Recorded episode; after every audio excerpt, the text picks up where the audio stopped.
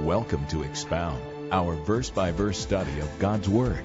Our goal is to expand your knowledge of the truth of God by explaining the Word of God in a way that is interactive, enjoyable, and congregational. Luke chapter 7. The most important thing about you, I believe, is what you think of Jesus.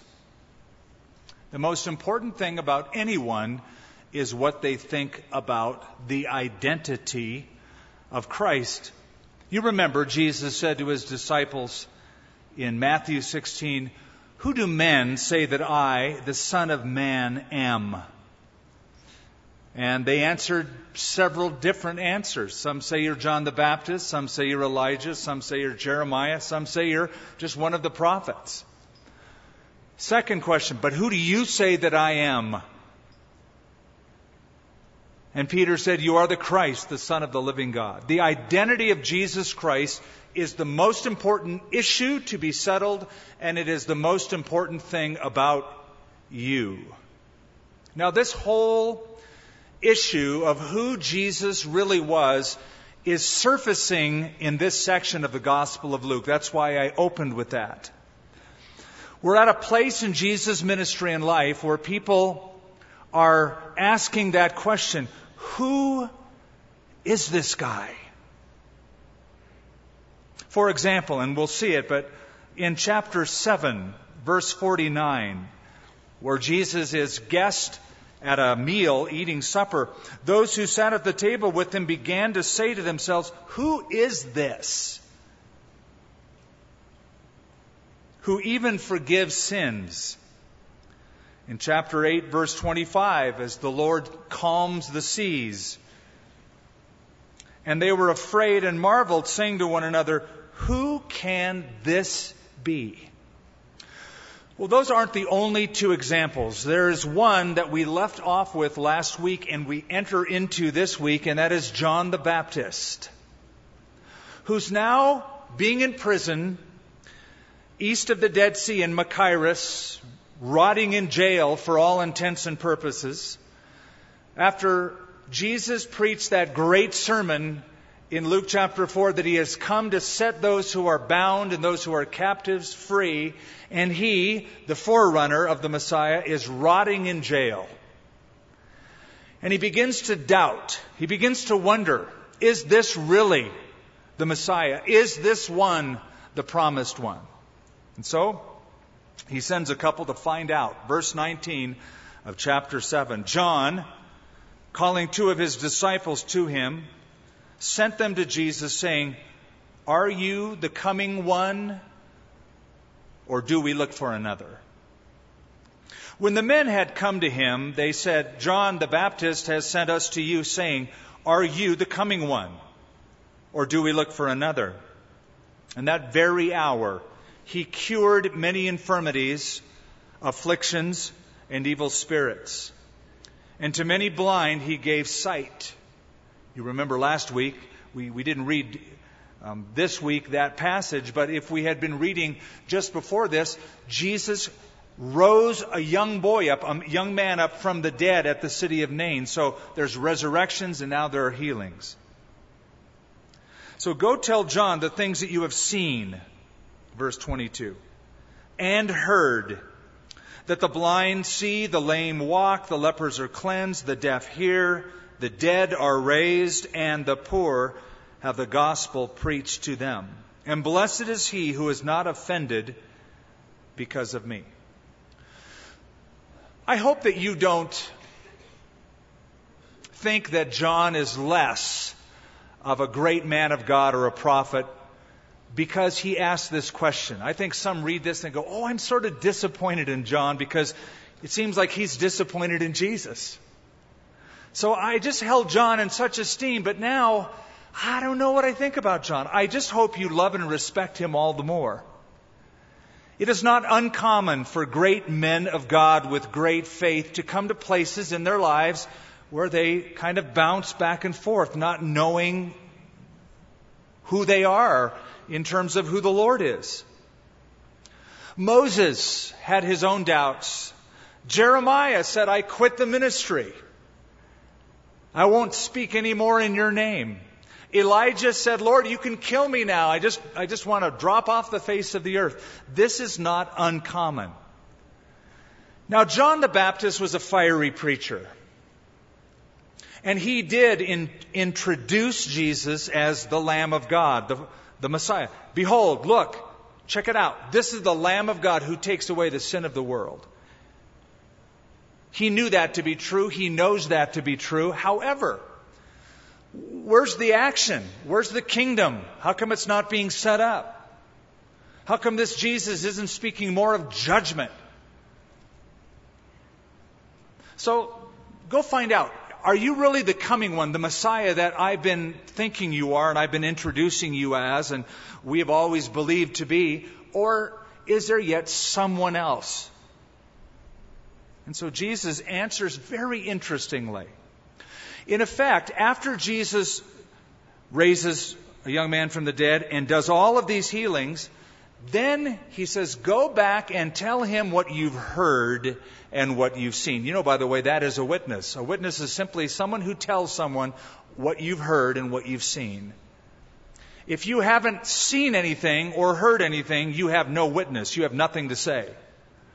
But if you have seen lives changed, if you have heard truth and it's unlocked your heart, you're a witness. Just say that. Just tell them what you've seen and heard.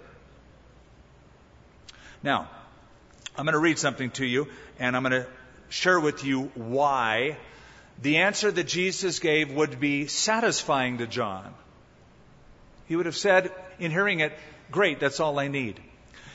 It comes from the prophet Isaiah, and if you know anything about John the Baptist, he loved the prophet Isaiah. That was the that was the go-to prophet for many of the things he said in his ministry. So, what Jesus tells those two ambassadors to tell John comes right out of Isaiah chapter 35. I'm just going to read a couple verses.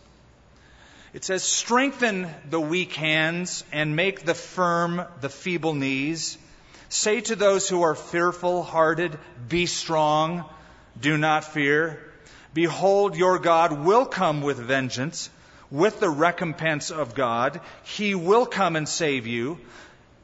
Then the eyes of the blind shall be opened, the ears of the deaf shall be unstopped, the lame shall leap like a deer, and the tongue of the dumb shall sing, and waters will burst forth in the wilderness.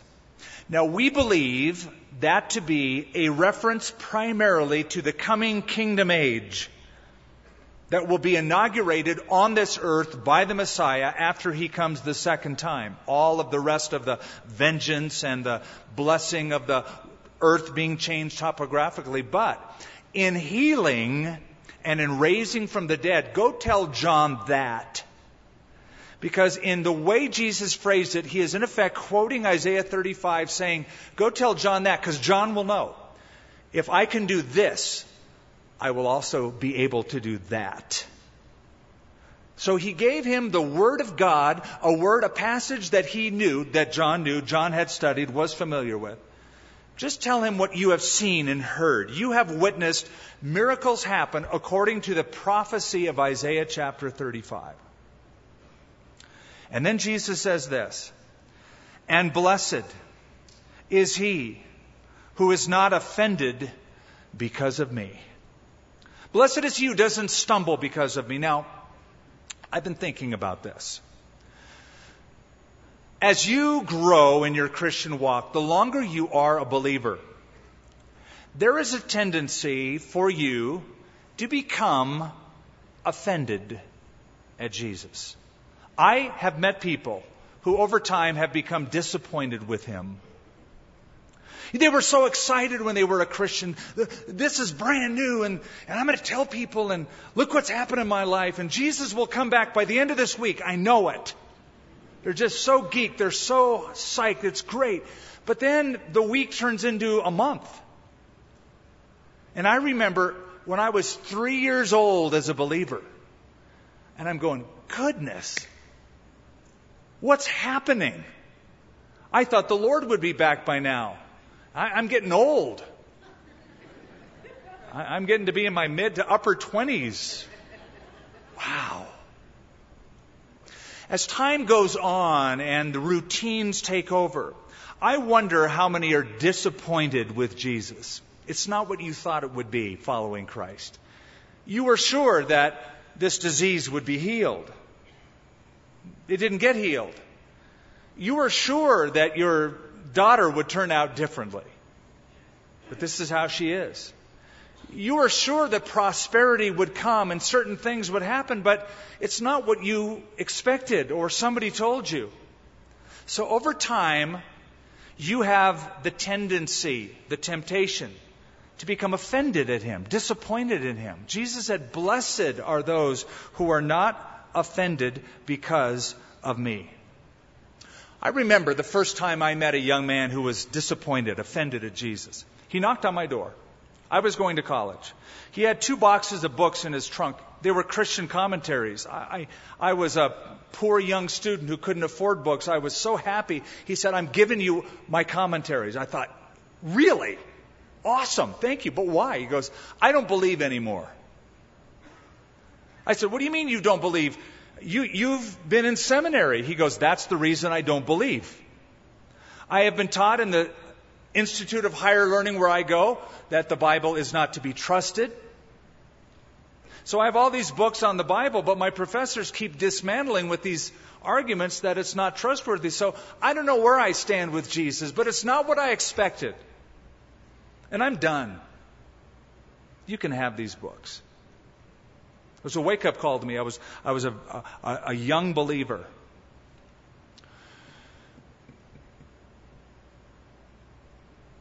I knew a worship leader once who started reading books that questioned the validity of Christ, the validity of the scriptures, and he was engaging in a lifestyle himself or wanting to that was not right. And to watch somebody that you knew and thought loved the Lord, and then they just sort of go, I'm offended because of Jesus. I'm disappointed in him. It's a wake up call. So go tell John what you've seen, what you've heard, what you have personally experienced, and he'll know where that comes from. And blessed or oh, how happy or satisfied is the one who doesn't stumble on account of me. Now, again, please, I just want to frame this for you. This is not that unusual. So if you're feeling a little bit iffy or you know somebody that is, please don't clobber them with the gospel gun. You wretched unbeliever. Just be patient with them, please. If they're struggling, good. Struggle with them. Find out what they're struggling with. Help them find good answers. If it's an intellectual struggle, welcome that. Welcome those questions. Seek good, solid answers for those questions. After Jesus died, and the, the disciples didn't know that he rose yet. A couple of them were walking toward Emmaus when Jesus appeared in Luke 24. We'll get to it. And they were sad. They were disappointed in Jesus. And Jesus comes up and he asks them, What are you guys talking about? And why are you so sad? And they go, Are you, are you like a stranger? Don't you know what has happened lately in Jerusalem? About all of these things that have happened? He goes, Like, what things? He said about Jesus of Nazareth, who was a mighty prophet in word and in deed, and we were hoping that he would be the one to redeem Israel. But it's, it's been three days. We were hoping, not we have hope. We're so excited because Jesus promised a resurrection. I can't wait for him to show up. They didn't expect him to show up. He showed up. They didn't expect him. They were disappointed. And Jesus comforted them the exact same way that he comforts John the Baptist with Scripture. He gave John the Baptist Isaiah 35. He gave to them, those two disciples on the road to Emmaus, a lot more. It says, beginning at Moses and all of the prophets, he expounded to them all things in the Scripture concerning himself. I'd love to have been in on that Bible study to hear from the words of Jesus the fulfillment of prophecy. Because afterward it said, they came and they looked at each other and said, Did not our hearts burn within us as he spoke to us? You want heartburn? the good kind? Let the Lord give you his promise and receive the promise that can unlock even the most difficult situation. So he uses that as now a uh, uh, the ability to speak to the crowd about John the Baptist. Because maybe in hearing that John was having second thoughts, people were thinking, well, John the Baptist, he's not all that cool then, is he? So look what he says. When the messengers of John had departed, he began to speak to the multitudes concerning John. What did you go out into the wilderness to see? A reed shaken by the wind? You know what a reed is a flimsy little plant that is blown back and forth by the wind. It has really no strength, it has really no stability. It's swayed by whatever winds are going on. What did you expect to see? A politician out in the wilderness? Somebody who kind of sways back and forth according to the winds of what everybody's thinking? Not John. He spoke his mind, he spoke his heart, and he never really cared if you liked it or not. James said, A double minded man is unstable in all his ways. So he's talking John up to the crowd. And he continues his analogy. But what did you go out to see? A man clothed in soft garments? Indeed, those who are gorgeously apparelled and live in luxury are in king's courts. You remember what John wore, right? Desert couture, desert chic, right? He dressed like Elijah the prophet. You remember Elijah the prophet? How he was described when he uh, when people came to him, they said, What did that prophet look like? And this is 2 Kings 1. They said, He was a hairy man dressed in like animal skins. That was his description. So was John the Baptist, like, like Elijah the prophet. Desert chic couture. Just this gnarly, hippie, leather, bug eating prophet. But what did you go out to see? A prophet? Yes. I say to you, and more than a prophet. This is he of whom it is written, Behold, I send my messenger before your face, who will prepare your way before you. This is the very scripture, Malachi 3, that the angel Gabriel quoted to John the Baptist's parents. Your boy is going to fulfill that prophecy. So he's a prophet, but he's more than a prophet. He's a prophet who has fulfilled prophecy. For I say to you, verse 28, among those born of women, there is not a greater prophet than John the Baptist. But he who is least in the kingdom of God is greater than he. Now, you can think of lots of great people that you have read about or heard about or seen on television. People that you or the, the world, for that matter, might consider to be great people.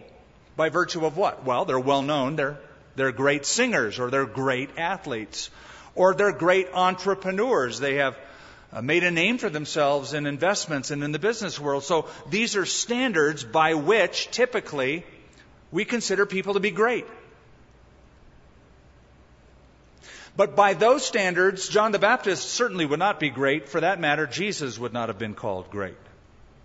Because he doesn't fit any of those molds. John the Baptist never wrote a book, started a company, had financial success, independence. Jesus lived in poverty. But Jesus, God's Son, points to John the Baptist and said, There's nobody greater. By a wholly different standard. Why is he considered great? For a few reasons. Number one, he was filled with the Holy Spirit from when? Birth. From birth. From the womb. It says very uniquely of John the Baptist that he was filled with the Holy Spirit. A second thing that made him great, he was a faithful representative of God. He faithfully preached the truth, no matter if, if uh, the Pharisees liked it, scribes liked it, people from Herod's palace liked it or disliked it. He was a faithful preacher. A third reason, if I want to keep this all alliterated, he funneled people to Jesus Christ. As people came to him, he pointed to God's Son. I must decrease, said John, he must increase. Another reason he's great, he was the final Old Testament prophet. Did you know that? I know we're reading the New Testament. So you're kind of thrown off a bit. You're going, what do you mean, Old Testament prophet? Jesus said, you'll get to it in Luke chapter 16, verse 16.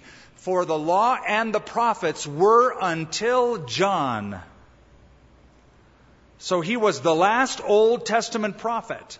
He was a prophet who fulfilled prophecy.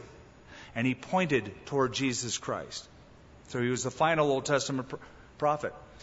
The fifth reason he was great he was the forerunner of Jesus Christ. Quoting Malachi 3. He's the one who would prepare the way, announce the kingdom. But then Jesus, though he, he makes this enormously, I guess, gratifying statement, if John would have heard it, I don't know that he did hear it because the guys who were speaking for Jesus and John were gone. But it would have been great to hear, would it not? Oh, P.S., you're, you're the greatest guy who has ever lived. Because he's suffering in doubt. But all Jesus gives him is not flattery, but scripture. I think that's enough. But to the crowd, he says, None is greater. That's quite a statement.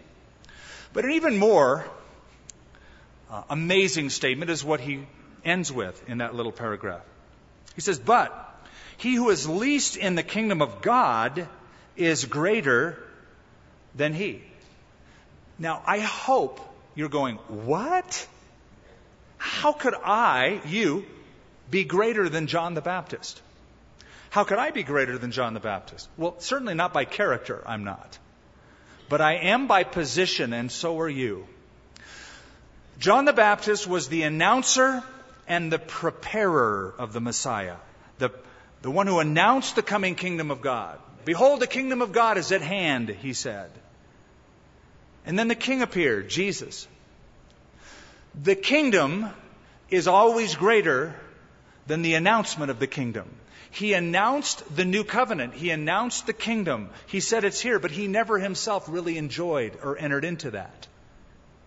He was down by the Jordan. He was locked up in prison, and then his head was severed from his body by Herod.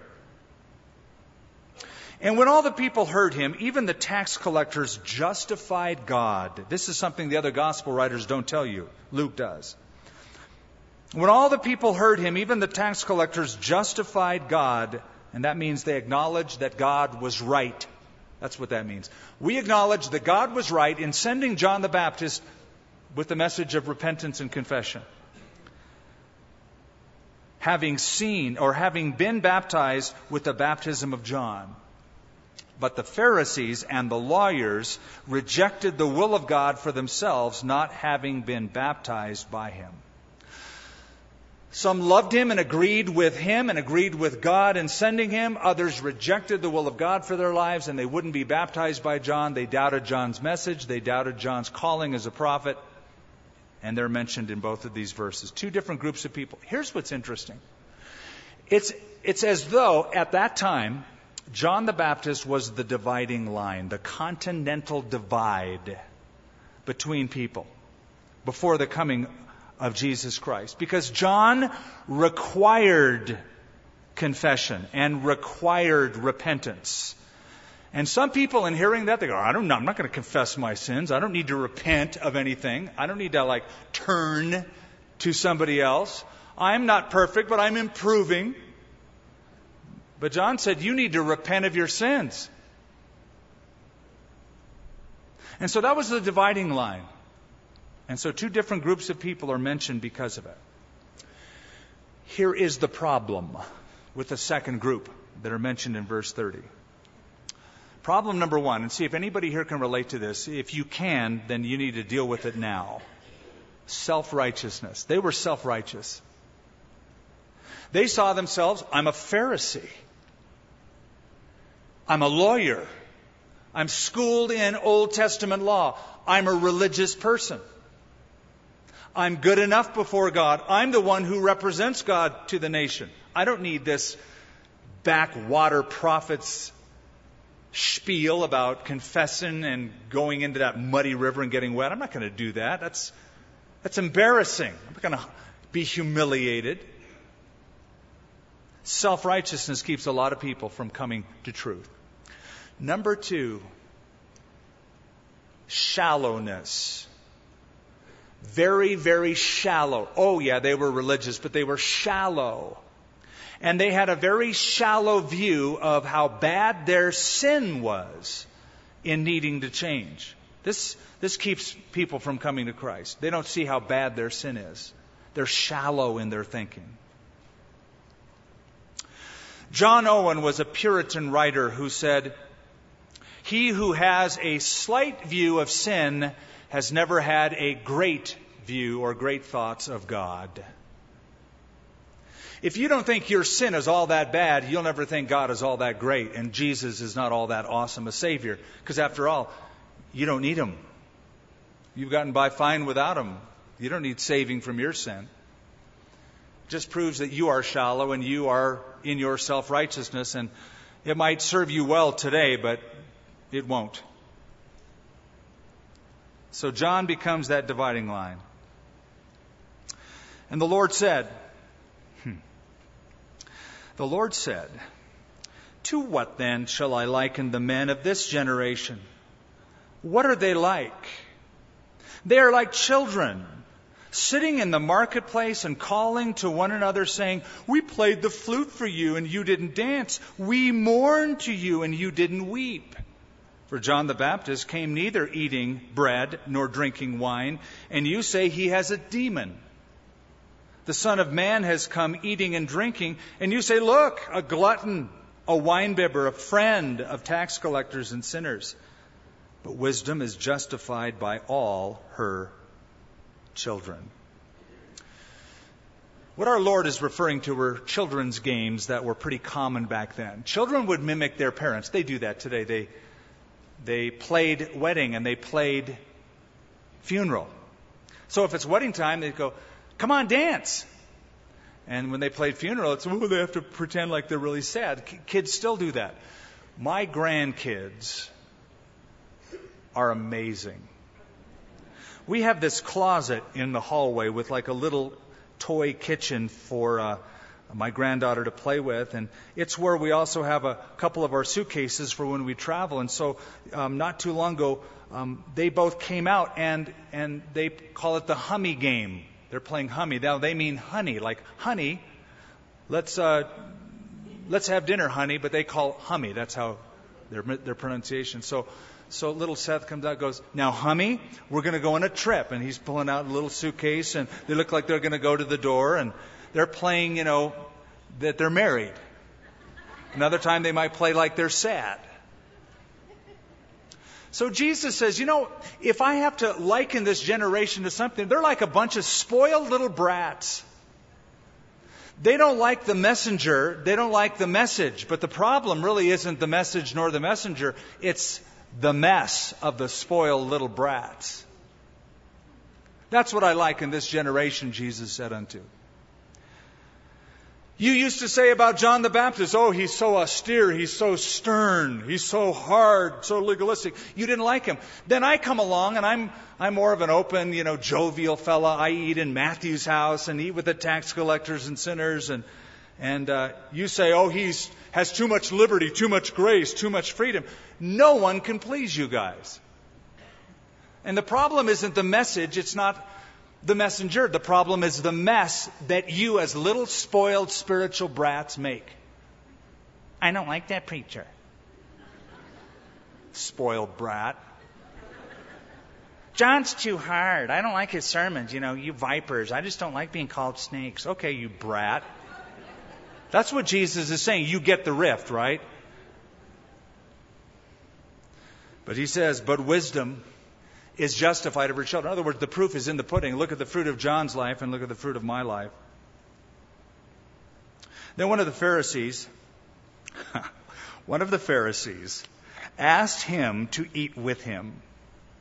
And he went to the Pharisee's house and he sat down to eat. Now, here is a story not found in Matthew, nor Mark, nor John, only in Luke.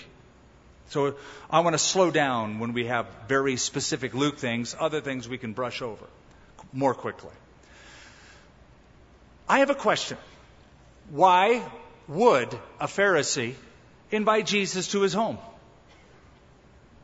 Well, let me answer that. And I don't know, but I'm only going to offer a couple possibilities. Number one, it was a Pharisee, a local Pharisee at Capernaum where Jesus went to church, went to synagogue. And so it was a custom to invite visiting rabbis or rabbis who were teachers and didn't have a place to go on the Sabbath for a Sabbath meal. That could be one reason for sheer hospitality. if that's the reason, this guy shows a poor job of showing hospitality. Second reason, Jesus had become a very controversial celebrity.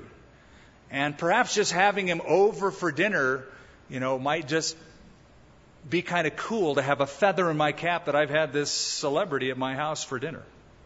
So Jesus comes, but notice this. Notice the same verse, verse 36. He went to the Pharisee's house and he sat down to eat.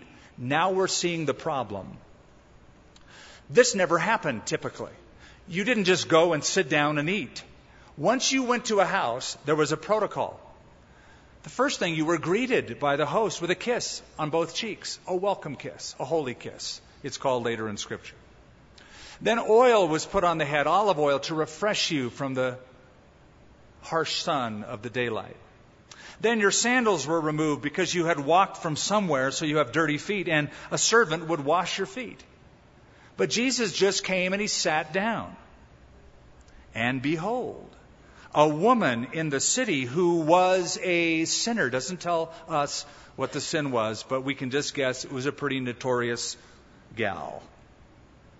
When she knew that Jesus sat at the table in the Pharisee's house, she brought an alabaster flask of fragrant oil. Alabaster, have you ever seen it? It's magnificent. It's a, it's a kind of a marble that is um, at that time was mined, was milled, was extracted from Egypt, and it was very, very expensive. And usually you would hold uh, certain contents, like very, very expensive oils or perfumes in them. If you go today to Jerusalem and you go to the church at the foot of the Mount of Olives called the Church of All Nations, the windows in the church are made out of pure alabaster, carved very thin, and light comes through it and filters through that chapel. Amazing, this stone and stood at his feet behind him. Verse 38, weeping. And she began to wash his feet with her tears and wiped them with the hair of her head. And she kissed his feet and anointed them with fragrant oil. Now, when the Pharisee who had invited him saw this, he spoke to himself, saying, Now he's just, he's thinking these thoughts. He's saying this internally.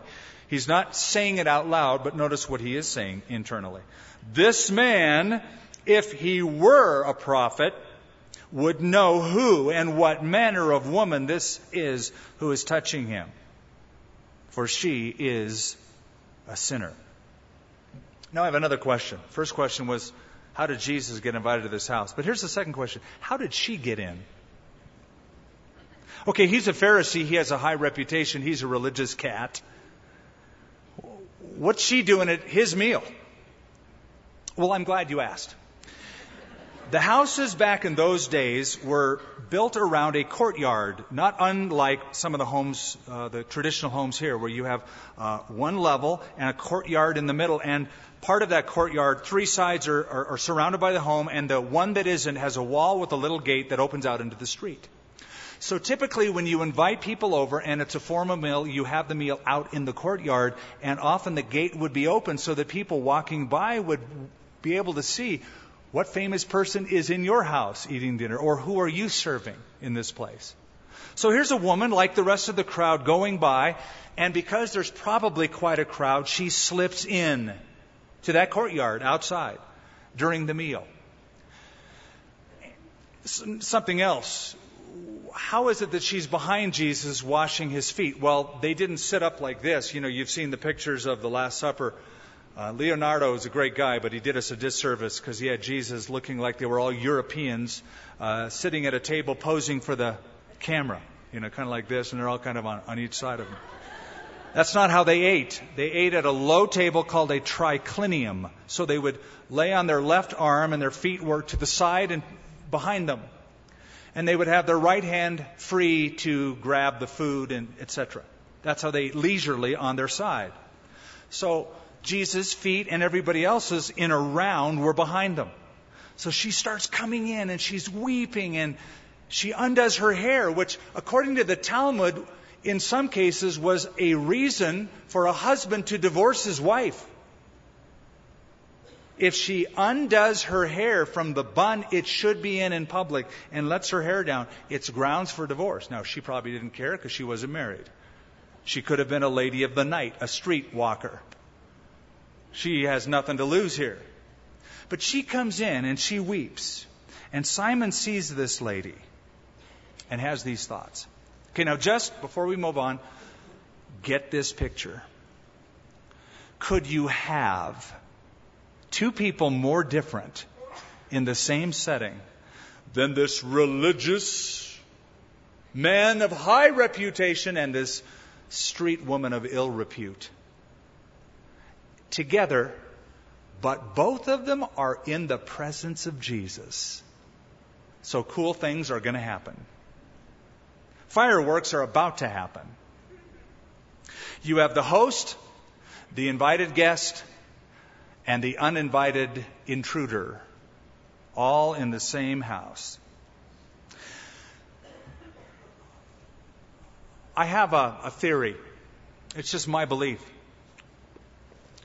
If you were to take a chronology of the Gospels, Matthew, Mark, Luke, and John, shortly before this, if you were to map it all out, Shortly before this, Jesus gave a sermon at which he said, Come to me, all you labor and are heavy laden, and I will give you rest. You will find rest to your souls. That, that famous passage, that utterance, was given chronologically right before this. It could be that this woman, so broken because of her sin, not knowing where to go, heard such inviting, loving words of Jesus, and she thought, Oh my goodness, I need to, I need to find him.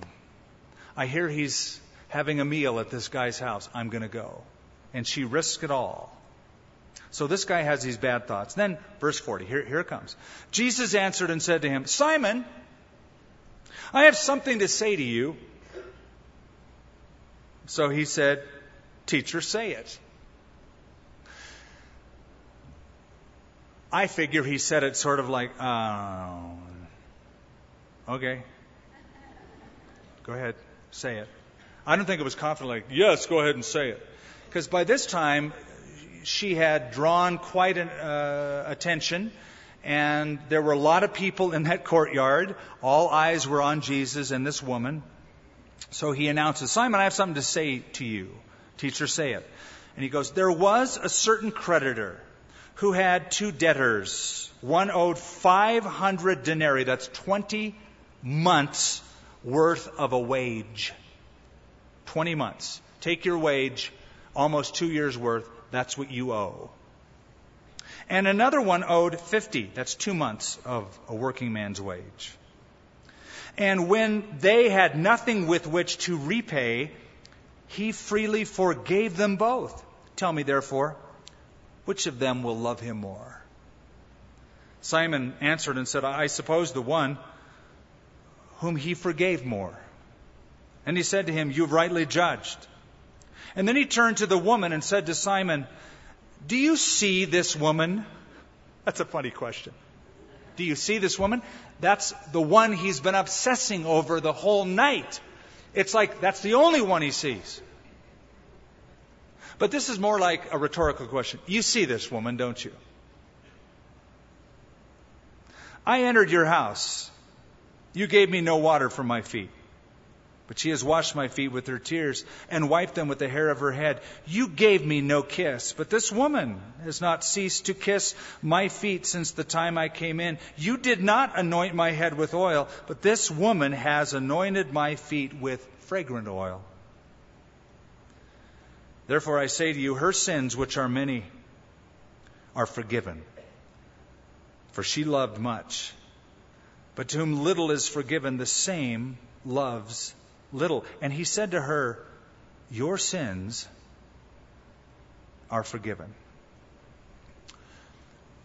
Two people who owe money, both of them are debtors.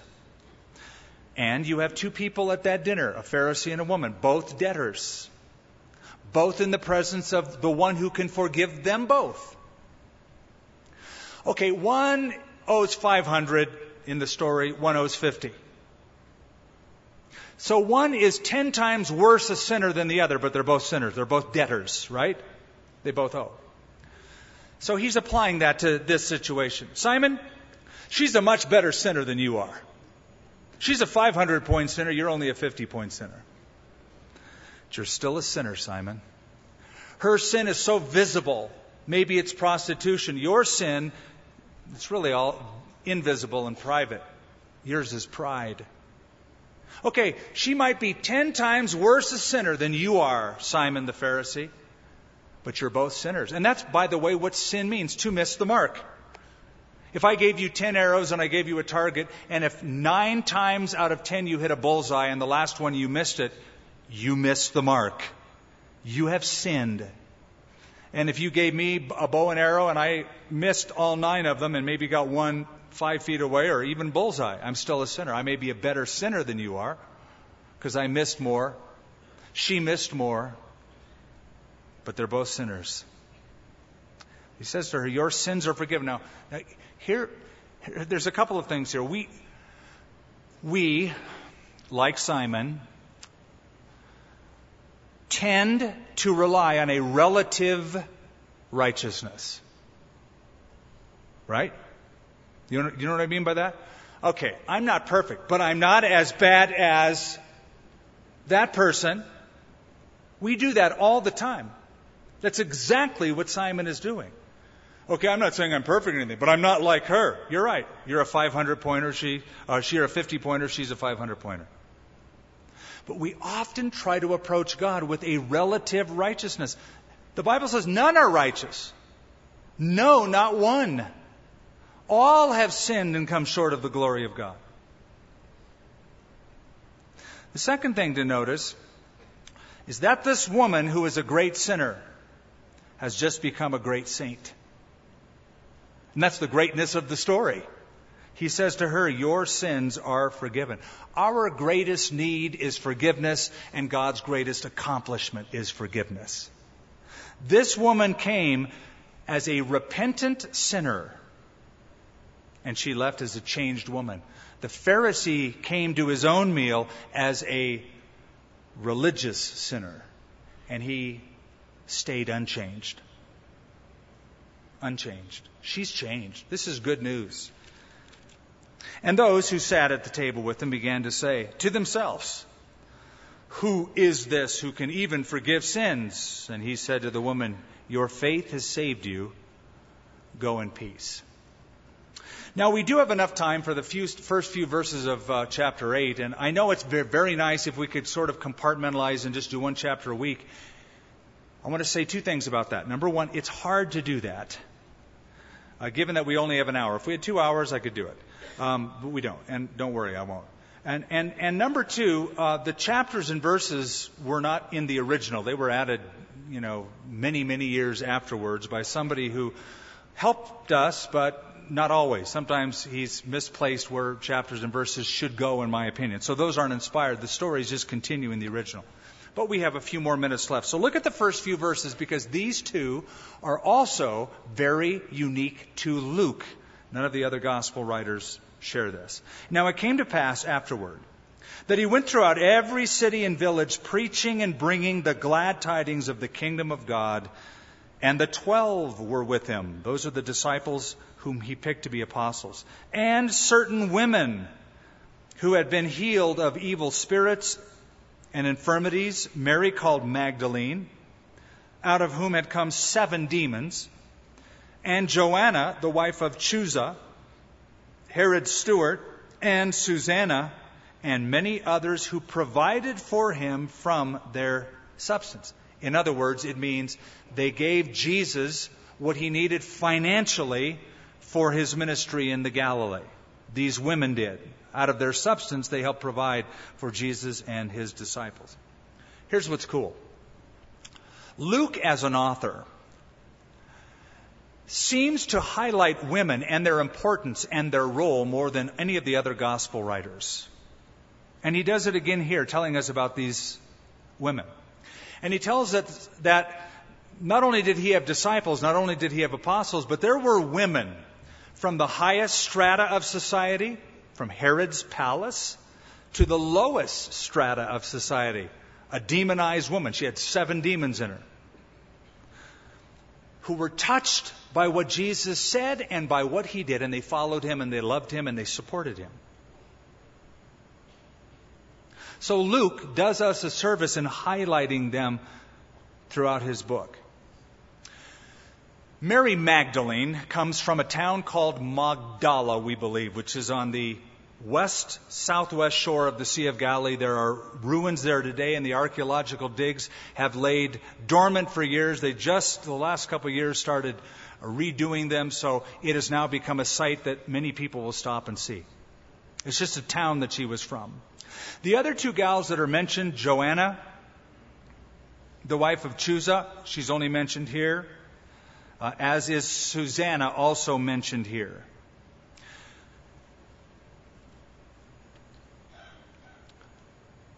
When people heard Jesus, they were drawn to him. I imagine that many women, especially, because, yeah, Jesus, he was a man's man and he put things straight, but he had such a message of compassion. He had authority, and people noticed that. But his compassion and his love and his willingness to forgive was so different from the rabbis they had heard or, or the religious system they were involved in, so they were drawn to him. But because they were drawn to him, there was always controversy surrounding Jesus. Why? Because women were ill regarded 2,000 years ago. They were not respected. They were not placed in the same level as men were. And because of that, there have come down to us erroneous sources called Gnostic Gospels. Some of you have heard of Gnostic Gospels.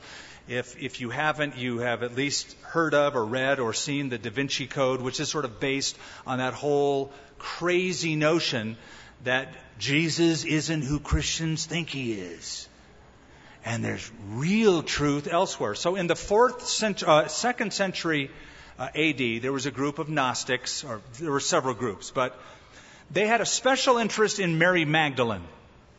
They said that Mary Magdalene was given a very unique, special knowledge, a secret knowledge given to her by Jesus. And one of the sources called the Gospel according to Philip, which is not an inspired book, it's not in the Bible, it's a, uh, an erroneous source, said that Jesus loved Mary Magdalene more than he loved all of his other apostles. So, because of that, there has been speculation as to what kind of relationship Mary Magdalene may have had with Jesus. Some believe they were married, the Gnostic belief. Not long ago, a fragment, a papyrus fragment, was found dated to be around the 4th century AD, and they were supposed words of Jesus, where he talks about, say, he says, my wife. And first of all, we, the, the person who found this, who is not a believer, says that doesn't mean anything. This could just, could just be an erroneous papyrus that dates from that time. But, but it does show the tradition among the Gnostics and their weird belief system concerning Jesus and Mary Magdalene, and the controversy that was stirred up because he included women in his group. And that was sort of based on all, all of their tradition. But but there were women whom Jesus just had, had a special heart for. The woman caught in adultery in John chapter 8. And they were ready to stone her, and Jesus said, Okay, go ahead. You, any of you who have never sinned before, you're first. Make it a good one. Aim well. If you're without sin, you throw the first stone. And they started dropping their stones and they went off. Then she Jesus said, Woman, where are your accusers? Sir, I have none neither do I condemn you. Go and sin no more. So he had that special heart and that special sort of protection for those women who were exploited by that kind of a culture. Then, we look in the book of Acts and we find that there are deaconesses and prophetesses and husband and wife teams like Aquila and Priscilla who ministered. And we see the role of women from the culture around was elevated by Jesus and the early church. Don't listen to any of the bunk that people say, oh, you know, Christianity is just all male dominant and uh, you know, it's a put down on women. They don't know their history. They don't know the cu- cultural context from which it has arisen. So it has arisen freeing women to the extent that in Galatians 3, Paul says concerning Christ and the gospel, there is neither Jew nor Greek, slave nor free, male nor female. We are all one in Christ. Jesus, not Gloria Steinem, liberated women 2,000 years ago, and the early church is the testimony to that liberation. A far cry from many religions like in the Middle East now, where women are completely subjugated by Islamic Sharia law in any of the countries where it exists. It's just a fact and it still exists. So these women are mentioned, and then it says, When a great multitude had gathered, they came to him from every city, and he spoke by a parable. Because the parables are coming up, we're going to wait till next time to get into it. We'll get into chapter 8. And next time we're together, oh, I won't guarantee you. I, was, I could almost guarantee you we're just going to do all of chapter 8, but ha, you know how that goes. So I don't want to be made a liar. Let's pray. Our Father, there's just so many great truths, and I have become more and more excited uh, as I was able to just read and reread and study and consider and, and see how Luke writes and what he considers to be uh, vital and what your Holy Spirit inspired him to place uh, in this text for us, for our learning. So, Father, I want to thank you for the testimony of our Savior in his love and special notice of women who had been ill treated by the culture around them, even the religious culture. Thank you for the liberation that is in Christ. That it doesn't matter if you're a man or a woman, it doesn't matter if you're a Jew or a Gentile, it doesn't matter if you're a slave or free, if you're an employer or an employee if you own the company or you go paycheck to paycheck. We're all one in Christ. We're all brothers and sisters, and we're all your children. Thank you for that. I pray especially for any of my brothers and sisters who have felt disappointed by you over the years. I pray you would rekindle and reignite their faith. I pray you would strengthen the very fiber of their faith and thank you, Lord, that our faith has been increased tonight, for faith comes by hearing, and hearing by the Word of God. In Jesus' name, amen. If you've missed any of our Expound studies, all of our services and resources are available at expoundabq.org.